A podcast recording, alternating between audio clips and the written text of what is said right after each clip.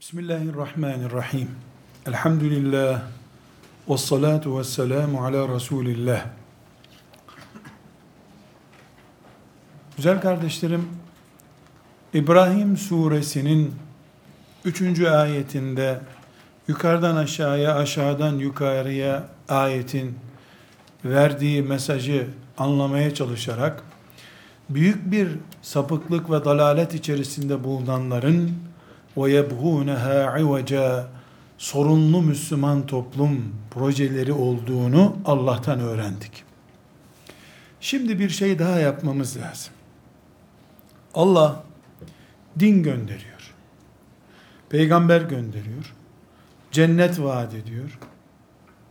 E bu kadar işler yaptıktan sonra Allah yani peygamber din gönderip cennet vaat edip cehennemle tehdit ettikten sonra Allah'ın mülkünde birileri çıkıp Allah'ın gönderdiğini eğmeye bükmeye çalışıyorlar. E bunu Allahu Teala görüyor. Bu bir gün değil, beş gün değil, bir sene değil, on sene değil, bir asır değil, iki asır değil. Adem aleyhisselamdan beri böyle bu.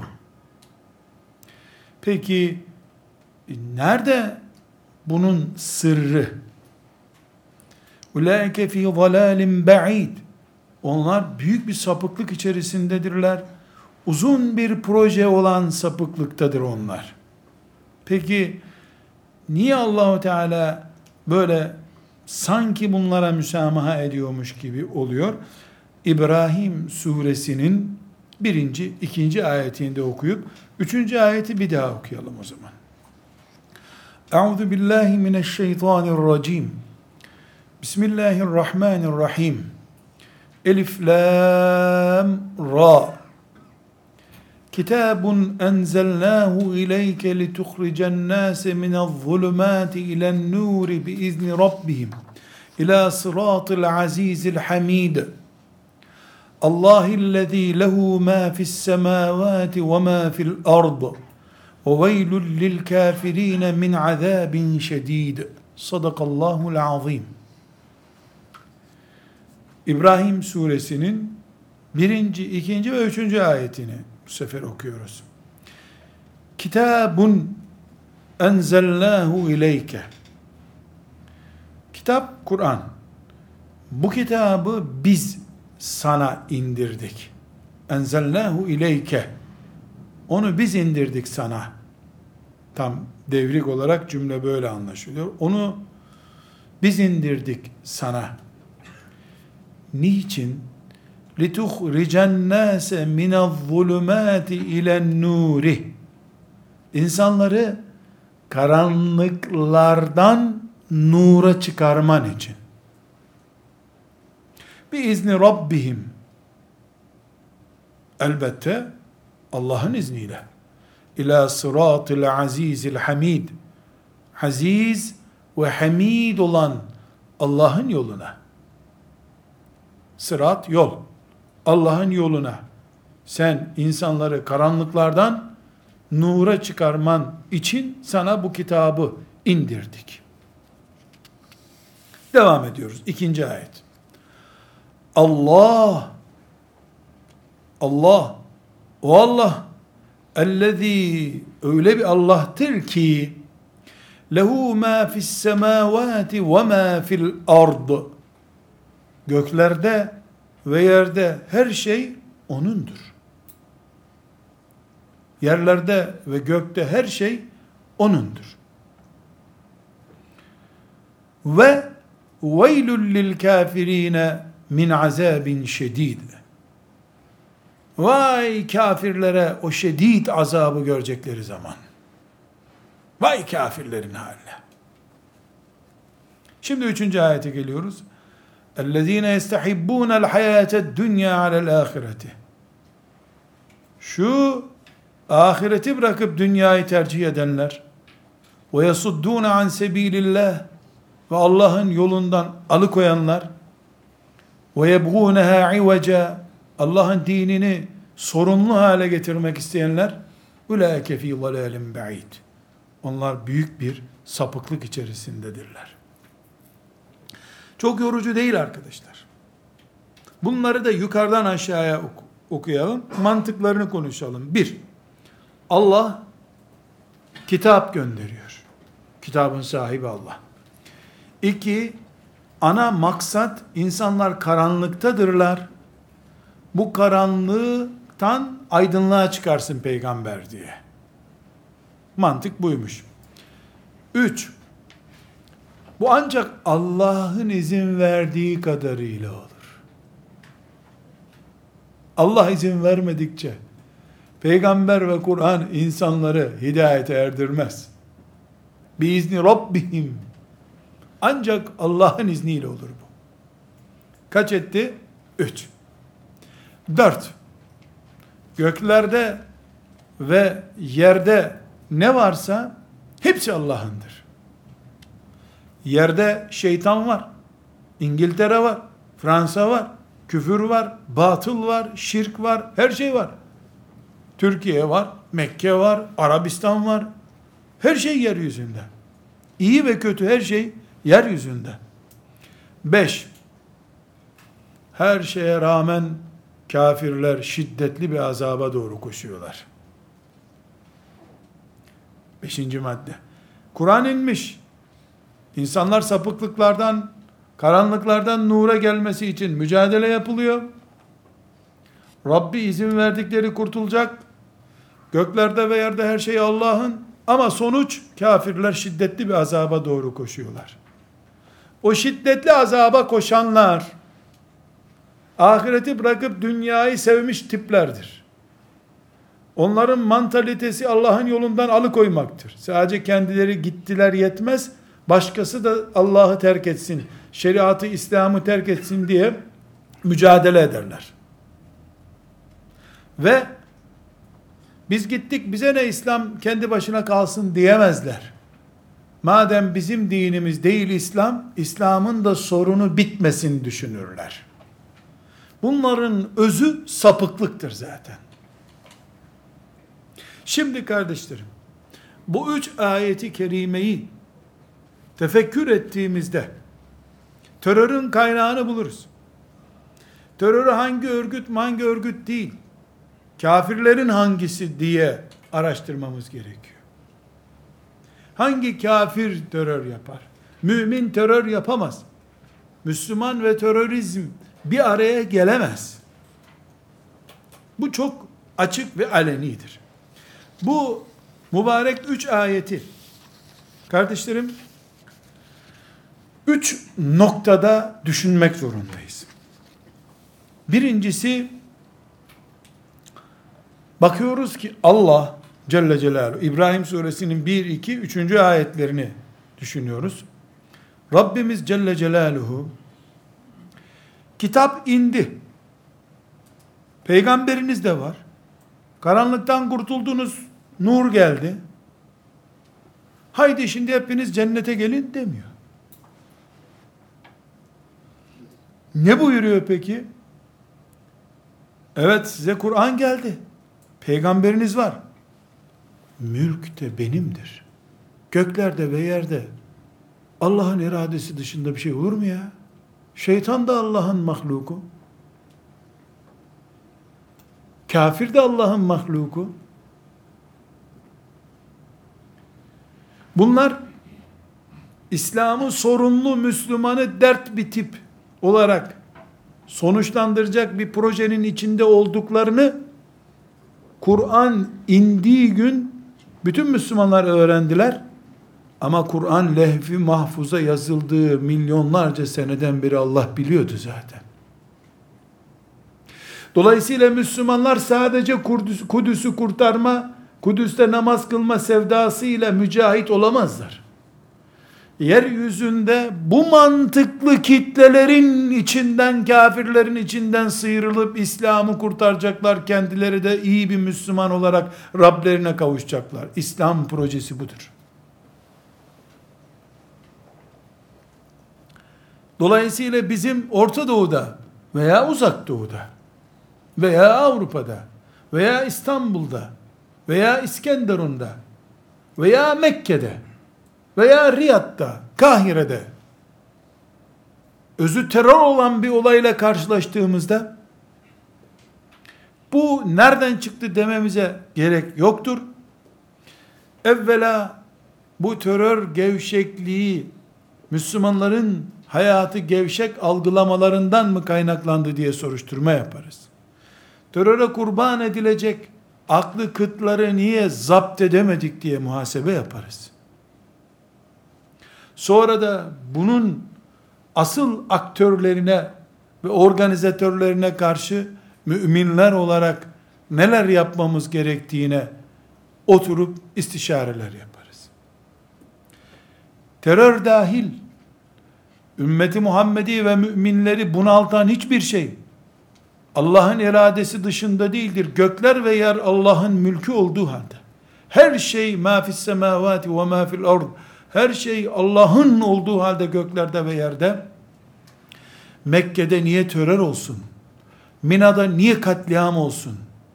Müslümanların namaz kıldığı bir cuma namazını kıldığı yerde niye niye insanlar namaz kılarken öldürülsün? Güya Müslüman olduğu söylenen birileri tarafından. Meseleyi sadece aklı kıt üç kişinin haşhaşinin projesi olarak yorumlayıp tarihi defteri kapatamayız. Mümin elinde kitap olan, Kur'an olan insandır. Olmadan önce terörü bilmek zorundadır.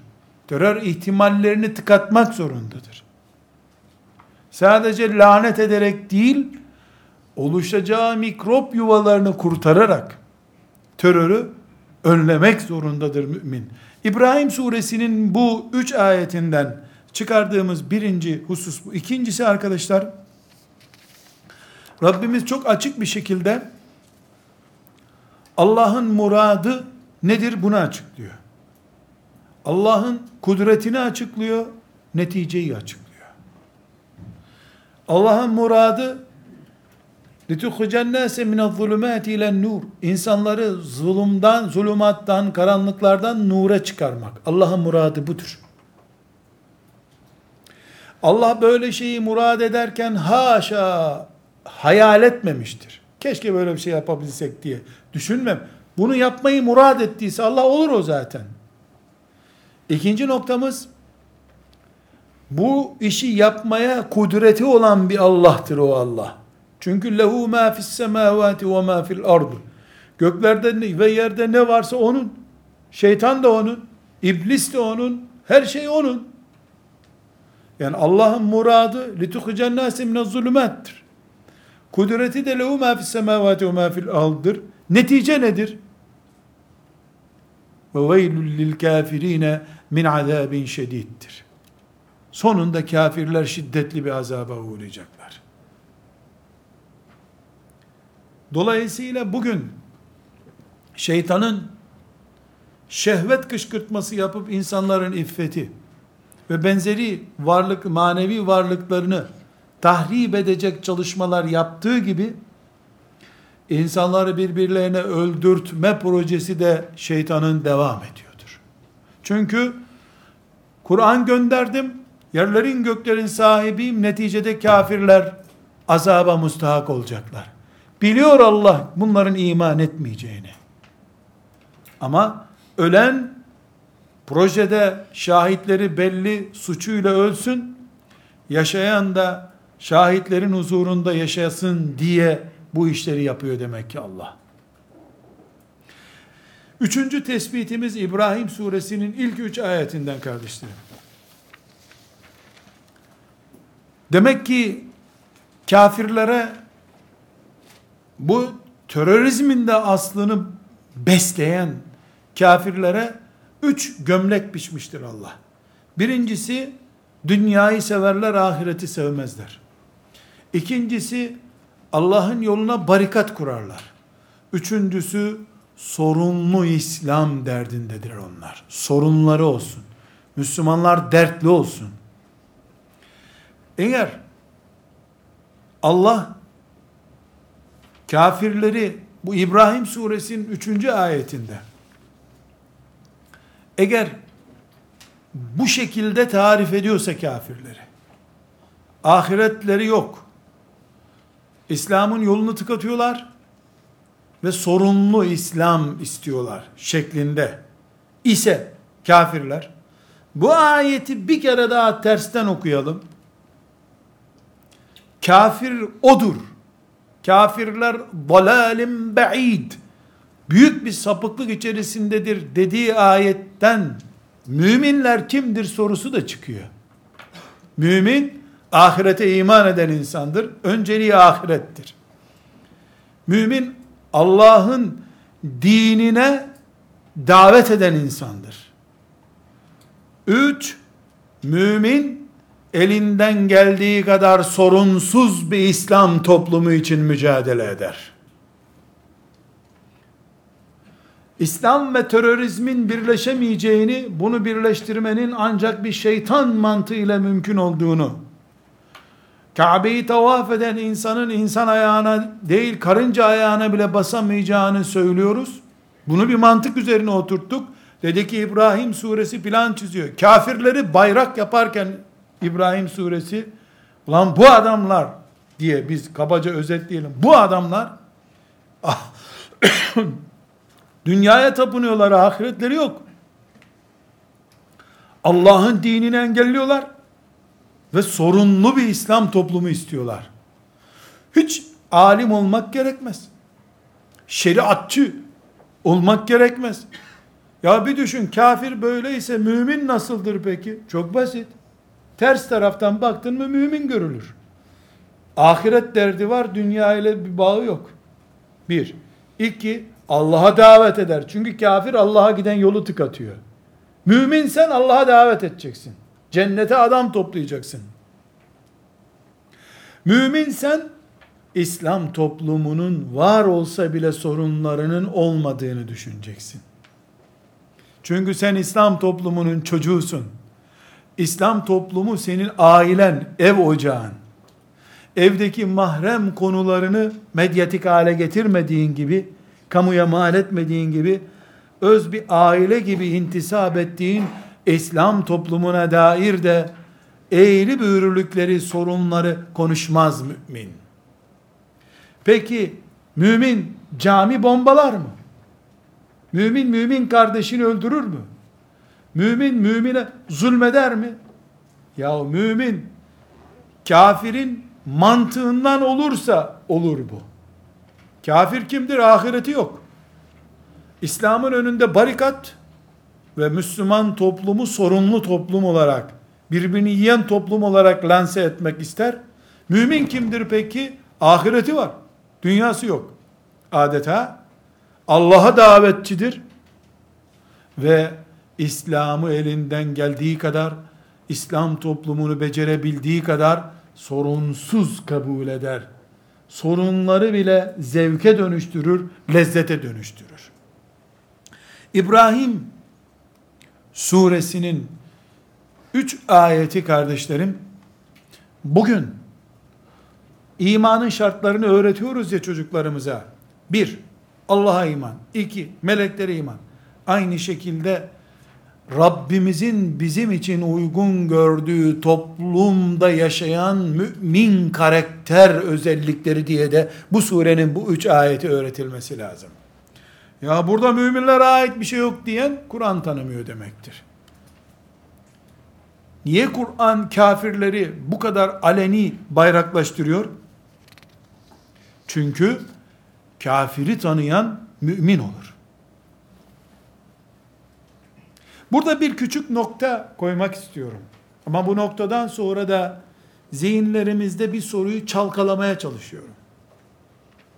Şimdi kafirleri tanırken İbrahim suresinin 3. ayetinde dedik ki kafir ahiretsiz adamdır. Yok onun kafasında öyle bir şey yok zaten. İki, Kafir Allah'ın yoluna barikat kurar. Üç, sorunlu bir İslam toplumu ister. Müslümanları birbiriyle boğuşsun ister. Şimdi bundan esinlenerek mümin de şöyledir şöyledir dedik. Bir soru ortaya çıkıyor. Konuşmasıyla, eylemleriyle, tavırlarıyla insanların Allah'tan ve cennetten uzaklaşmalarına sebep olan İslam'ı kötü, berbat, Afrika'da ancak dağlarda veya ormanlarda, Amazon ormanlarında yaşanabilir bir din olarak lanseye sebep olan milyonda bir bile olsa böyle bir hata yapan ve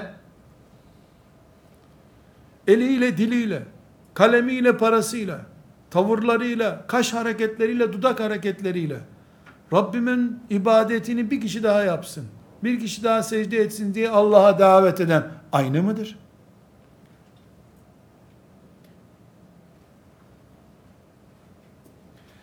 Eğer mümin böyledir, kafir böyledir diyorsak, nesiller boyu sürecek bir hatayı, tarihe İslam adına zulüm yapılarak İslam adına kaydettirilecek bir hatayı, bir cinayeti, bir olayı, bir terörü Müslüman bu tabloda yapabilir mi? tartışırken bile en tatlı dille tartışın diyen Kur'an'a iman edenlerin uslubuyla boğuşmaktan başka bir şey anlamayan cahiliye kafasının uslubu bir olabilir mi? Tekrar vurguluyorum. Şüphesiz ümmeti Muhammed olarak biz insan toplumuyuz. İçimizde hastalar olabilir. Akıl nimetinden mahrumlar olabilir. Aynı şekilde herhangi bir ahlaki kabiliyeti olmayan üç tane beş tane insan olabilir. Ama herhangi bir mümin hata etti diye bütün İslam böyledir denemez ki. İslam ne zaman bunun faturasını ödemek zorunda olur. Kur'an'ı bunu emrediyorsa. Fransız ihtilalinden önce terörizm diye bir şey olsaydı İslam bunun faturasını öderdi derdik. Terör yani insanları korkutup devleti ele geçirmek gibi mantık Avrupa mantığıdır. Avrupa'nın hala uyguladığı mantıktır beslediği, salmak için kullandığı köpeğidir. Terör Avrupa'nın beslediği köpektir. İstediği yere istediği zaman bunu salıyor. Bu sebeple biz asıl terörizm besleyicisi olan Endülüs'te insan katliamı yapanlar, Fransa'da Fransız ihtilalinde katliam yapanlar, Hitler, yerli Kızılderililere karşı 62 defa ardı ardına katliam yapan Amerika ve dünyanın her yerinde derin istihbarat örgütleriyle bu zulmü yapanlar ve bunların fikir babası olan Siyonistler Filistin'de yaptıkları 60 yıllık 70 yıla varan zulme rağmen nasıl kalkıp da İslam'ı ve Müslümanı terörizmle buluşturabilirler. Hadi buna bir anlam verdik dedim. Buna bir anlam veriyorum. Bunu Müslümanların ekmeğini yiyenler, Müslümanlarla beraber sofraya oturanlar nasıl bunu kabullenebilirler? Bunlar hırsız ama Yavuz hırsız bunlar. Ev sahibini bastırıyor. Hem hırsız hem ev sahibini bastırıyorlar. Müminler bu şuursuzluk karşısında Allah'ın dinini yeniden olduğu gibi yaşayarak bir iznillah bu zorluklardan kurtulacaklardır.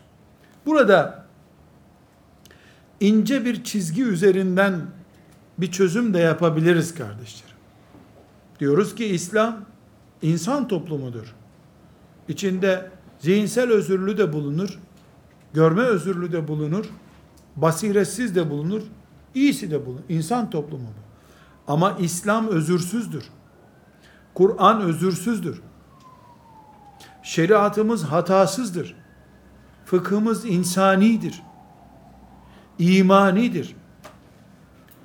Maliyeti kim hata işlediyse onun adına kesmek gerekir. Bunu Peygamberimiz aleyhisselama mal etmek, ashab-ı kiramın üzerinden faturalandırmak, Hanefi mezhebinin imamıdır diye Ebu Hanife'ye mal etmek cinayettir. Bunu kafir yapıyor olabilir. Mümin niye kabul etsin? Mümin bu kadar sefih bir düşünceyi hiçbir zaman dinine mal ettirmez, ettirmemelidir. Burada arkadaşlar hepimizin oturup tefekkür etmesi gereken bir nokta var. O nokta nedir? Dinimiz aşırılıklara izin veriyor mu? Çünkü terörü temiz duygularla yaptığını zannedenler bir aşırılık içerisindedirler. Bu aşırılığa dinimiz izin veriyor mu? Vermiyor mu? Bunu da Hud suresinin 112. ayetini ele alarak görelim.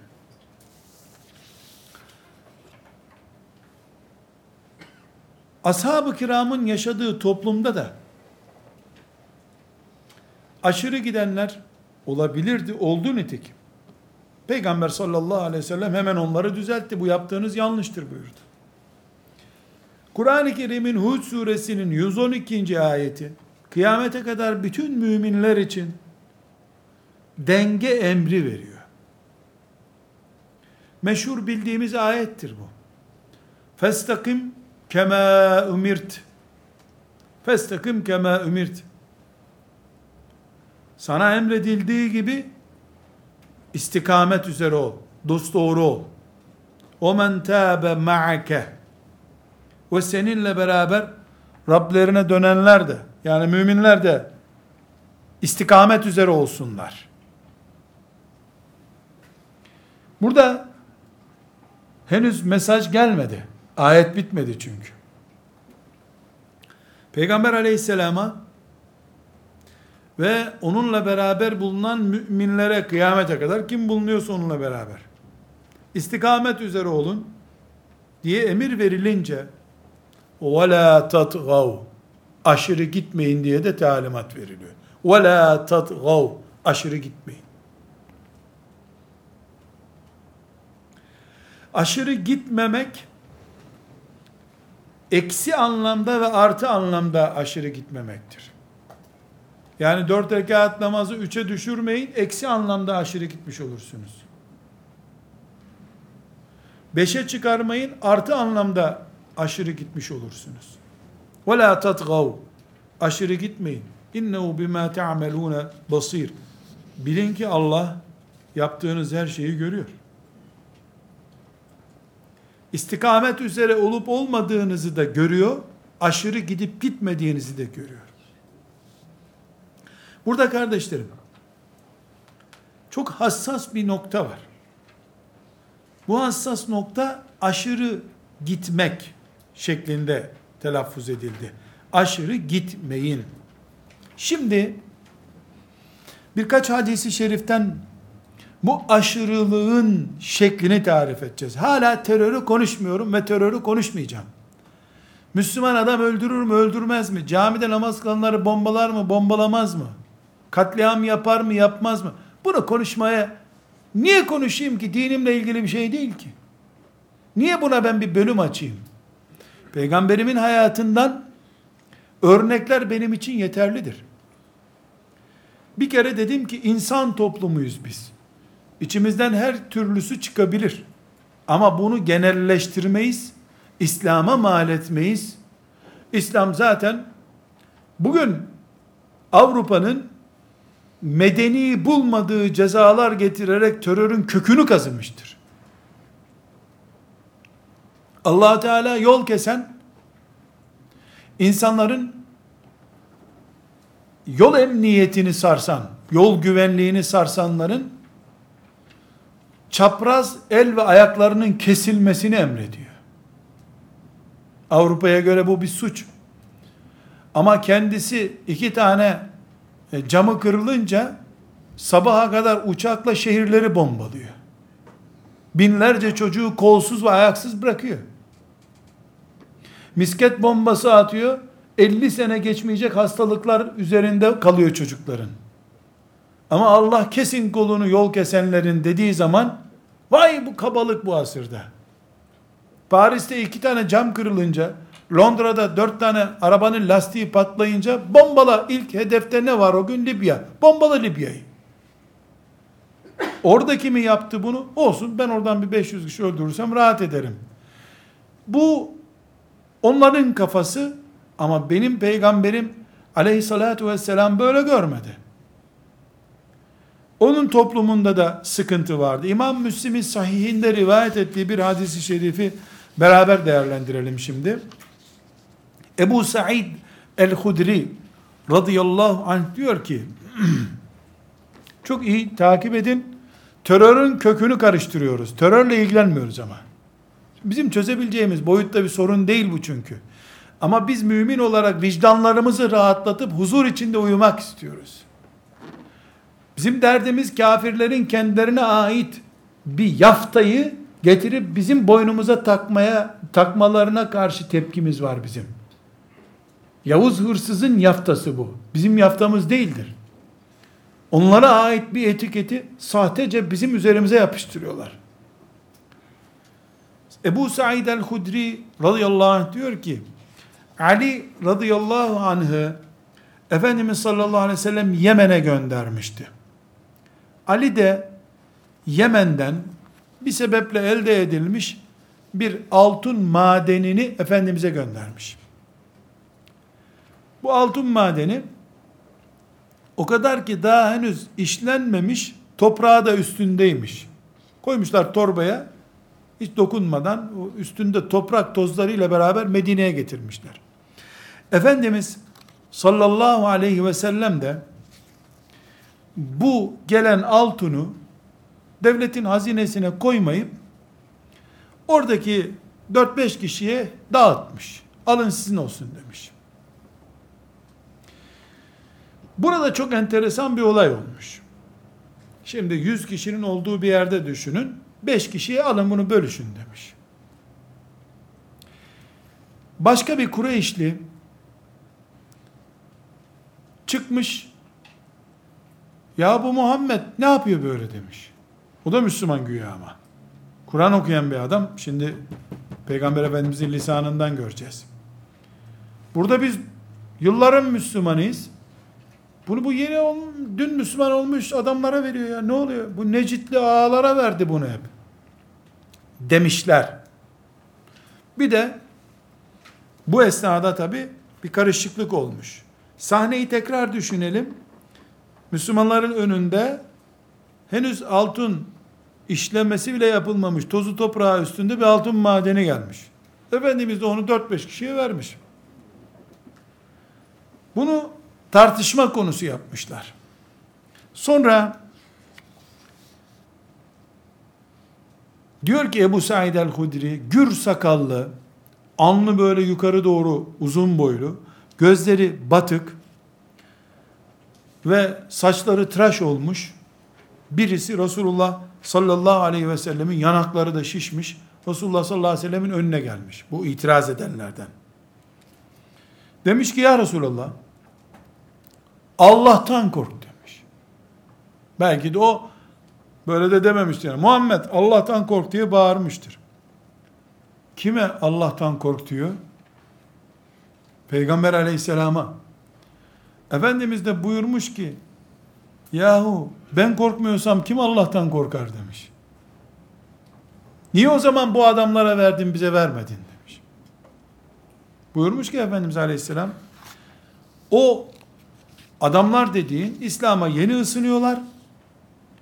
Bu ısınan görüntülerini teşvik etmek için bahşiş gibi verdim buyurmuş aleyhisselam efendimiz.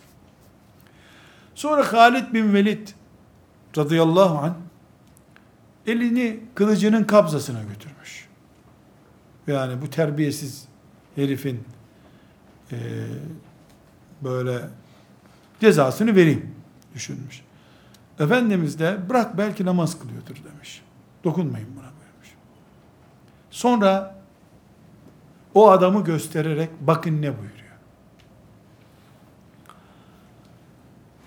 Bu adamın kabilesinden, soyundan insanlar gelecek. Kur'an okuyacaklar. Ama Kur'an boğazlarından aşağı geçmeyecek. Kalplerine inmeyecek yani. Kur'an okuyacaklar ama ümmetim içinde katliam yapacakları için okun yaydan çıkıp fırladığı gibi İslam'dan çıkıp gitmiş olacaklar. Ben onları zamanımda görsem Ad kavmine inen azabın benzerini onların kafasına indirirdim. Kökten helak ederdim onları yani. Bu sahih bir hadisi şerif arkadaşlar.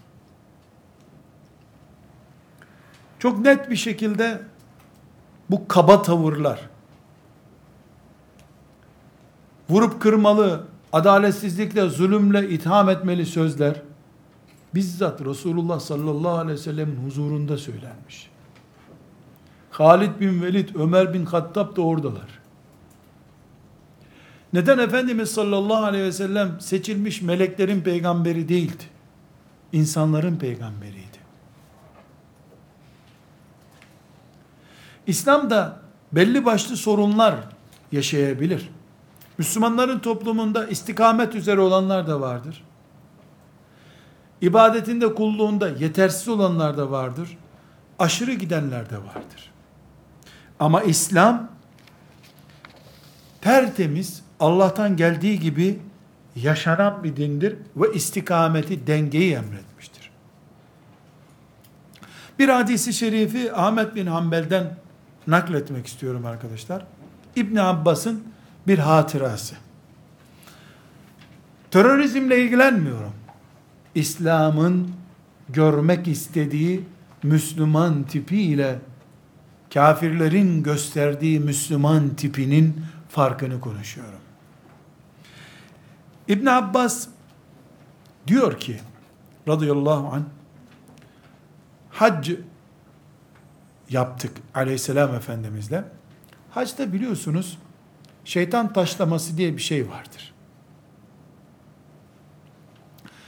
Arafat'tan dönen hacılar Müzdelife denen yerde yani Arafat'la Mina'nın arasında bir yer bu. Orada gece konaklarlar ve taş toplarlar. Şeytana atılan taşlardır. Ee, bu işte üç şeytan var. Şeytan sembolü var. Ee, birinci gün atılır. ikinci gün farklı şekilde atılır. Yani birinci gün yedi tane atarlar. ikinci gün yedi, yedi, yedi, yirmi bir diyelim. Yani böyle fazla izah ederek zihin karışıklığı yapmayayım. Sanki zor bir şeymiş gibi anlaşılıyor. Ölçüsü de şudur. Mercimekten küçük olmayacak, nohuttan büyük olmayacak. O atılan taşların. Hacıların attığı terlikler başka bir şey tabi. Ben Peygamber sallallahu aleyhi ve sellem'den şimdi örnek veriyorum. Ve bu da Müzdelife'de toplanır bu taşlar. Rabbimiz böyle bir şeriat buyurmuş. Bu bir nefis terbiyesidir. Bu bir şeytanı protestodur. Bu bir ibadettir. Ne olduğu bizi ilgilendirmiyor. Sabit bir sünnettir bu. Yani sünnettir peygamber aleyhisselam uygulamasıdır. Yoksa böyle imal edebilirsin manasında bir sünnet değildir. İbn Abbas diyor ki Mina'ya geçeceğimiz zaman genç bir delikanlı o zaman İbn Abbas Efendimiz sallallahu aleyhi ve sellem bana buyurdu ki Helümme ulkutli İbn Abbas gel benim taşlarımı sen topla buyurmuş. Çünkü oradan taş topluyorsun. İşte artık e, o taşları kesene mi bir yere koyuyorsun. Getirip Mina'da bir iki üç kilometre daha yürüyeceksin ama. Daha Mina'ya var. O taşlar böyle heybende bekleyecek. Diyor ki İbn Abbas, arkadaşlar peygamberimizi tanıyoruz. Bize bıraktığı Müslüman profilini konuşuyoruz. Bir de kafirlerin lanse etmeye çalıştığı, ressamlarına çizdirdikleri e, veya tasvir etmeye çalıştıkları Resulullah'a bağı olmayan Müslümanı görüyoruz zaten. İbn Abbas diyor ki gittim Resulullah sallallahu aleyhi ve sellem için taşlar topladım. Yanına gittim, avuçlarını açtı. Topladığım taşları avuçlarına koydum. Ne yapacak Efendimiz sallallahu aleyhi ve sellem onları? Şeytana atacak. Taşları elinde görmüş Efendimiz. Heh, şöyle yahu buyurmuş. Çok güzel çok güzel topladın buyurmuş. Çok güzel topladın. Ama konumuzla ne ilgisi var şimdi bunun? İlgisi şurada var. Çok güzel topladın dedikten sonra ne yapıyoruz? Şeytanı taşlayacağız. Şeytan taşlaması yapacağız. Bismillah, Allahu Ekber, racmen şeytan deyip atacağız. Nohuttan büyük olmayacak, mercimekten küçük olmayacak. Böyle atacağız. Avucuna dökmüş aleyhisselam efendimizin İbn Abbas toplamış. Ba, aferin güzel topladın demiş. Heh, böyle olsun. Böyle olsun buyurmuş sallallahu aleyhi ve sellem. Sonra ilave etmiş. Tabi orada ashab-ı kiram da dinliyor. Sakın ha dinde aşırı gitmeyin. Sizden öndekiler dinde aşırı gittikleri için helak oldular. Şimdi alim olmaya gerek yok. İbn Abbas'ın taş toplamasıyla radıyallahu anhuma Efendimizin avucuna koyup Heh, böyle istiyordum buyurmasından sonra bu sözün yeri ne arkadaşlar? Ne demek? Yani ha bu taşlar güzel. Eski ümmetler aşırı gittiği için helak oldu. Sakın siz aşırı gitmeyin. Nereden bağlantı kuruluyor? Demek ki orada şeytana boşluğa atılıyor bu taşlar. Onu bile kabaca yaptığın zaman aşırılık görüyor bunu aleyhissalatü vesselam Efendimiz. Şeytana attığın taşı bile büyük taş toplarsan yok bu sünnete aykırı. Sallallahu aleyhi ve sellem Efendimizin yetiştirdiği Müslüman mantığı bu. Müslümanı ürkütmeyi haram görüyor. Haram emrediyor. Bu olmaz diyor. Kardeşlerim, medyanın Avrupa otoritesinin Müslümanlar hakkındaki tasvirleri, Müslümanları çember sakallı, kalın, sarıklı ve ya kel ya hayatta tıraş olmamış, görüntülü, kesen doğrayan diye tasvir etmeleri, birilerinin onlara alet olacak hatalar yapıyor olması, eğer bu şeytana atılacak taşı bile kabaca toplamayı yasaklayan ve eski ümmetlerin helak oluş nedeni gibi bir nedene bağlayan Peygamber aleyhisselama mal olursa bir gün Müslüman çocuklar bile Müslümanların çocukları bile Peygamberimiz kesti doğradı işte diye anlarlarsa şeytana atılacak taşı bile kabaca yaptırtmayan peygambere bu kabalıklar mal edilirse, bizim camilerde okuttuğumuz mevlütler, peygamberimizin adına kutladığımız doğum haftalarının hiçbiri Müslümanlığımızın belgesi olamaz bir daha. Eğer peygamberimize söz getirttirirsek, aleyhissalatü vesselam, birisi söz getirttirir, ya da Müslüman nesiller bile dinimizin bazı tıraşlanması gereken kabalıkları, zorlukları haşa var gibi algılayacak ya da zihinlerinde böyle bir kavram oluşturulacak olursa, bizim törenler yaparak İslam'ı güçlendirmemiz mümkün değildir. Katliam ve İslam, milyarlarca kere insan doğsa büyüse İslam'a mal edemeyeceği bir kelimedir. İslam, ne katliamı bütün insanlığı diriltmek için gelmiş, kafire bile hayat bahşeden, kendisiyle savaşanları bile insan oldukları için saygın tutan bir dine nasıl mal edilebilir? Ashab-ı kiramı nasıl yetiştirdi Resulullah sallallahu aleyhi ve sellem? İbni Abbas'ı nasıl yetiştiriyor? Biz Peygamber aleyhissalatü vesselama mal edilen ne tür hataların sebebi oluyoruz? Burada kardeşlerim, bunu bir de Müslümanın Müslümana yaptığını düşünürsek insanın aklı durur. Abdurrahman İbni Ebi Leyla diyor ki Resulullah sallallahu aleyhi ve sellemle beraber bir yolculuğa çıkmıştık. Herkes gidiyor. Deve yani görmediyseniz tarif etmesi de zor. Deve böyle beşik gibi insanı sallaya sallaya giden bir hayvandır. Tıpış tıpış gider ve böyle çocuğu annesi sallaya sallaya uyuttuğu gibi devenin üstünde uyur insan. Çünkü böyle aynı rutin bir sallayışı vardır. Böyle bir ileri bir geri tıp tıp tıp yapar üstünde. Böyle e, makasları sert bir araba ile köy yolunda gitmek gibi diyeyim size yani böyle biraz da modern bir ifadem olsun. Devenin üzerinde uyur insan. Şimdi bir yere cihada gidiyorlar. Herkes teyakkuzda sahabeden biri uyumuş. Ama e, o sahabenin üstünde bir ip var artık e, heybesini mi bağlamış ne bağlamışsa o ip de sarkıyor aşağıda. Adam uyukluyor böyle gözlerini kapatmış kesiyor. Deve çünkü öndekine bağlı olup gidiyor. Yani radara uyup gider deve. Devenin üzerindeki deveyi gütmez. En öndeki uyanık olur sürekli o at kullanır umumen. Deve bin tane deve arkasından gider öyle. Bunun için Efendimiz sallallahu aleyhi ve sellem toplumları bir araya gelmiş yüz deveye benzetiyor. Akıllı bir adam onları her tarafa götürür. İyiyse iyi, kötüyse kötü gibi. Arkadan bir sahabi de şimdi yol üzerinde şaka yapıyor. Öndeki sahabi uyuklaya kalmış. Omuzundan da diyelim işte bir ip kılıcını bağladığı bir ip mi artık neyse sarkmış. Sessizce yanaşmış. O ipi tutmuş.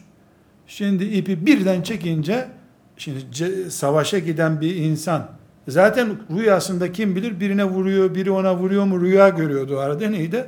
Allah diye bağırmış adam. Ürkmüş. Efendimiz sallallahu aleyhi ve sellem de ne oldu yani bir olay mı oldu diye ne oldu buyurmuş. Yok ya Resulallah şakalaştık demiş. Şakalaştığınız zaman mümin kardeşiniz korktu buyurmuş. Müminin mümini ürkütmesi haramdır. Dikkat edin buyurmuş. Rakı haramdır dediği gibi bir haram diyor. Bağdat yaşanmaz şehirdir diye adeta kanun maddesi gibi bir gerçeği insanların zihnine nakşeden olayların failleri yüzlerce sonra bile ümmeti Muhammed'in lanetiyle mezarlarında çürüyeceklerdir. Sırf bir arada oldukları üç kişilik, beş kişilik ders ortamında kesip gideceksin lan bu adamları.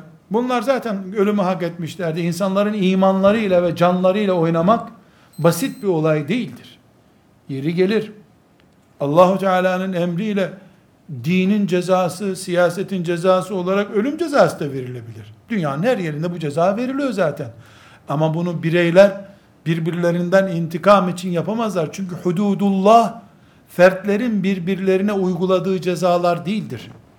Yani şeriat adına verilecek cezalar devlet tarafından infaz edilebilir cezalardır. Buna hırsıza verilen cezadan tut, yol kesmeye verilecek cezaya kadar bütün cezalar ceza devlet tarafından verilir. Müslümanlar birbirlerine ceza takdir edip infaz edemezler. Terörizm ve İslam birleşebilmesi için göklerin yerle birleşmesi lazım.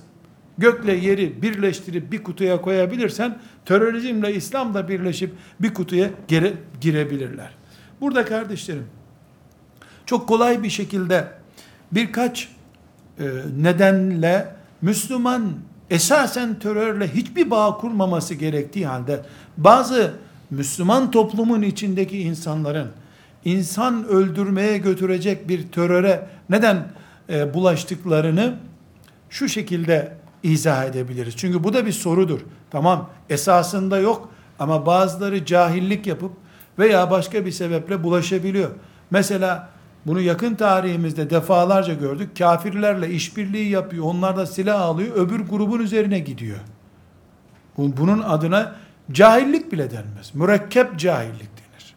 Merkebi cahillik de denebilir. Mürekkep kelimesi yetmiyor. Merkebi cahillik bu. Bu seviyede olmaz. Bunun te en temel nedeni kardeşlerim, Kur'an-ı Kerim'in ve sünnetin avami mantıkla anlaşılmaya çalışılmasındandır. Avami mantık ne demek? Kafirleri yakaladığınız yerde öldürün diye ayet var. Nerede? Tevbe suresinde, Bakara suresinde, Maide suresinde bu ve bu manada ayetler var. Ama Kur'an-ı Kerim tamamı Allah'ın kitabıdır. Bir ayet öbür ayetlerin tamamlamasıyla veya öbür ayetlerle anlaşıldığı zaman Allah'ın hükmüdür.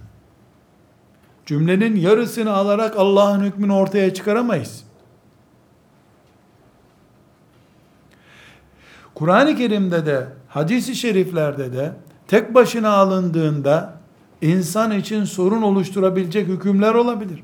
Bir devletin yasaları sadece ceza kanunlarından ibaret olabilir mi? Bir devlet hukuk sistemi kuruyor. Sadece ceza mı? Asma, kesme, hapis ve ceza, ve vergi cezaları var. Başka bir, bir sistem yok. Böyle hukuk olur mu? Sulhu olan devletin ceza hukuku olur. Sulh hukukunu oluşturduğu zaman ceza hukukunu sulhu bozduğun için koyarsın. Sulh hukukunu oturtamadığın zaman ceza hukuku kurma hakkın olmaz senin. Aynı şekilde Kur'an-ı Kerim'i bir Müslüman hadisi şerifleri veya tek başına istediği gibi avami bir mantıkla yani bir usulünü yordamını bilmeden kullandığında öbür Müslümanı katledip ebedi cehennemde kalacağı bir cinayet işler. Aman katele mu'minen diye başlayan ayetler ebedi cehennemle tehdit ediyor. Ebedi cehennemle tehdit ediyor. Dolayısıyla Allah'ın insanlığı yaşatmak için indirdiği kitap, insanların öldürülmesi için malzeme olarak kullanılabilir mi? Kullanılabilir tabi. Çünkü insanlar eczaneden bir sürü ilaçlar alıp, o ilaçlarla bombada yapabiliyorlar. Nitekim bombalamak için kullanılan ilaçların çoğu, tarım kooperatiflerinden çalınıyor. İyi mısır yememiz için üretilmiş gübre olan ilaçlar, filan nesneyle birleştirildiğinde bomba oluyor. Kur'an ayetlerinden de kendisine e, sapık bir malzeme üretebilir bir insan. Bunun için işte alimlerimiz aman oturup meal okuyarak böyle kendi kendinize bir yola çıkmayın.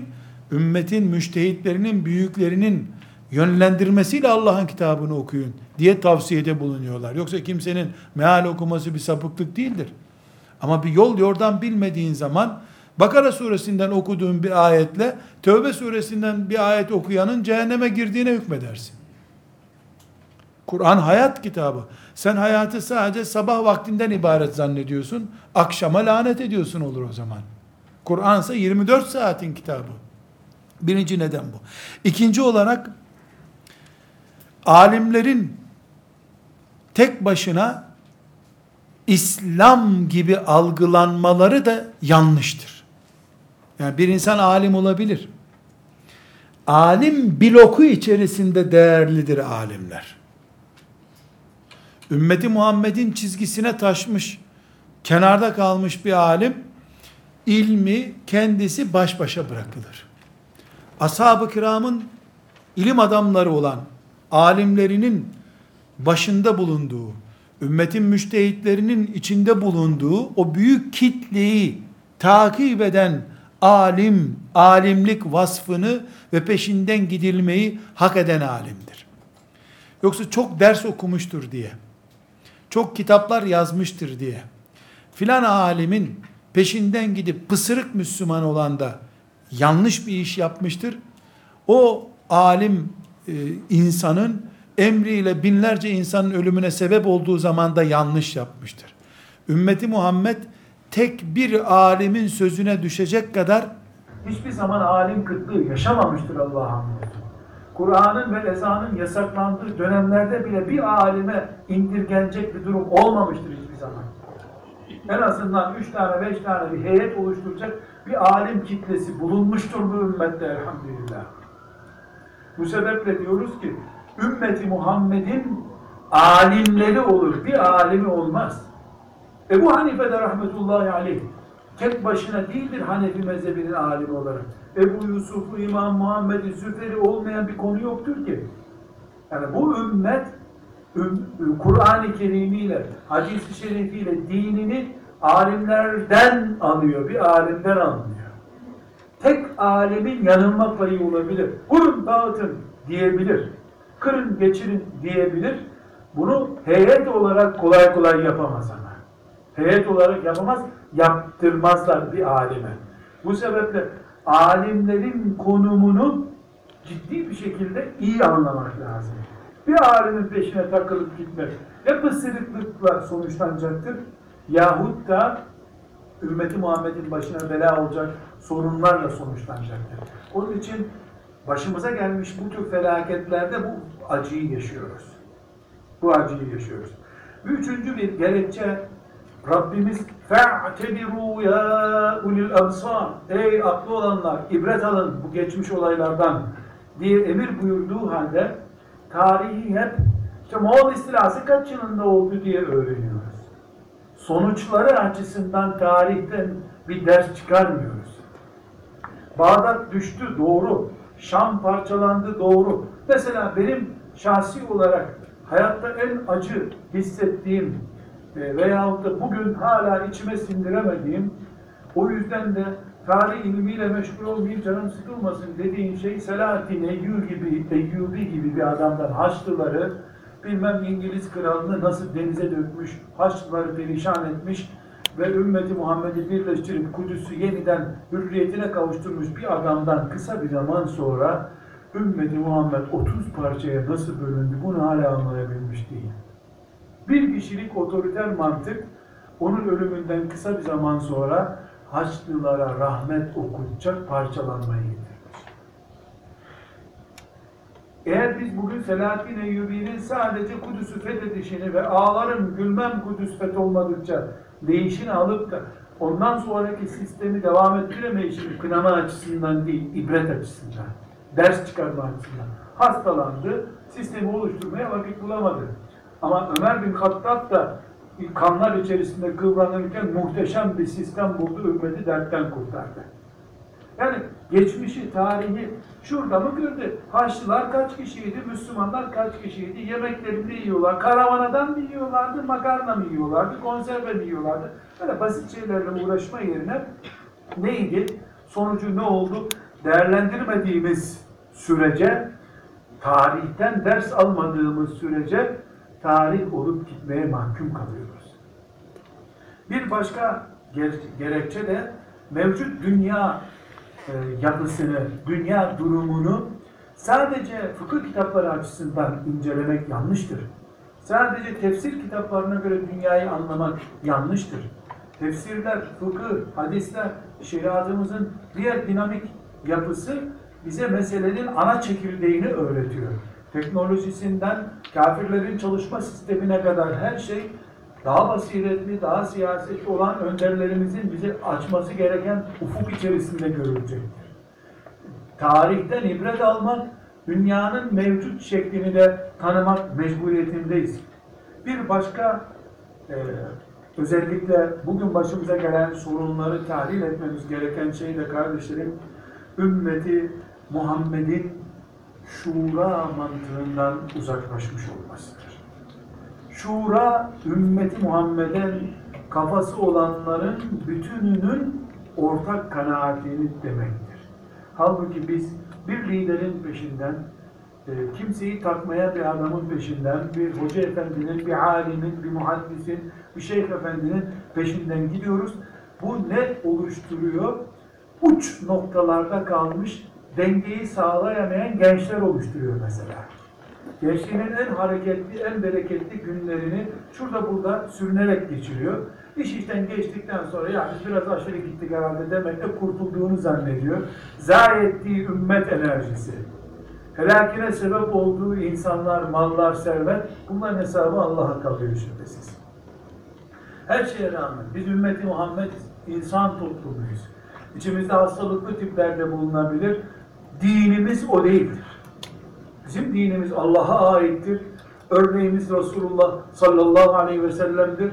Ashab-ı kiram onun çalışma şeklidir, örneğidir. Biz ümmet olarak yanın kalmış, çıplak kalmış durumda değiliz. Elhamdülillah 10 milyon tane kötü örnek önümüze koysalar Resulullah sallallahu aleyhi ve sellemin alnındaki nurdan biz cennetin yolunu buluruz. İnsanlara insanlık çekirdeği olarak ders vermeye biiznillah hazırız. Ve sallallahu aleyhi ve sellem ala seyyidina Muhammed ve ala alihi ve sahbihi ecma'in. Velhamdülillah.